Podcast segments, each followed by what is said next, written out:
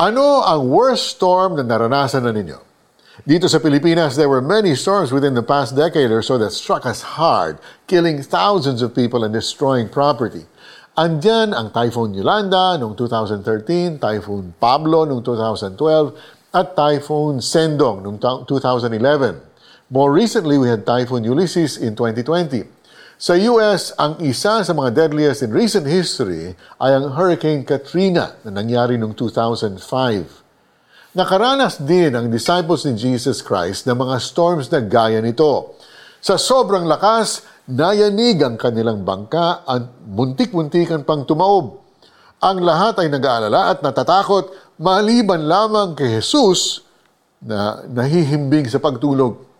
Sa sobrang takot nila, ginising nila si Jesus at ang sabi ay parang ganito, "Hindi ba kayo nag-aalala at mamamatay na tayo?"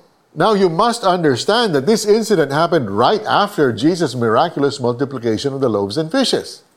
Nakita ng bawat disipulo ang milagro na ginawa ni Jesus at lahat sila ay na-impress. Pero bakit ngayon, pagkatapos ng insidenteng yon, ay namangha ulit sila? Pero ang pagkamanghang ito ay may kasamang takot at pag-alala. Inaddress ni Jesus ang kanyang pag-aalala ng kanyang sinabi, "Bakit kayo natatakot? Hanggang ngayon ba'y wala pa rin kayong pananampalataya?" After experiencing how Jesus Christ has miraculously saved you from death, from sickness, or from broken relationships, do you sometimes feel that it was just a one-time deal? Do you ever doubt and feel that it might not happen again? Jesus Christ is powerful.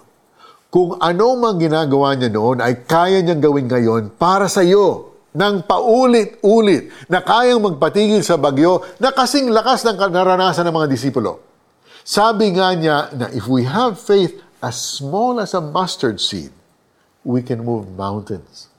Ang tanging hiling lang niya sa atin ay magtiwala sa Kanya. And just like Jesus, we could be sleeping peacefully amidst the storms of life. Let's pray. Lord Jesus, when the storms of life come, I pray that I will be rooted in You and Your Word. Bigyan mo po ako ng lakas na magtiwala sa Iyo dahil alam kong alam mo ang ginagawa mo. Bigyan mo ako ng pusong hindi nag-aalala, pusong hindi nababahala, at pusong tahimik at may peace when the storms of life come. Knowing how powerful and sovereign You are should already give me reason to be peaceful amidst the storms of life. Thank You, Jesus, for Your peace which surpasses understanding. In Jesus' name I pray. Amen. How do we apply the passage? Think about the storms in your life and how God was able to save you from them. And then read and meditate on today's passage. Kinagabihay, sinabi ni Jesus sa mga alagad, "Tumawid tayo sa ibayo." Kaya't iniwan nila mga tao at sumakay sila sa bangkang sinasakyan ni Jesus upang tumawid ng lawa. Habang naglalayag, inabot sila ng malakas na bagyo.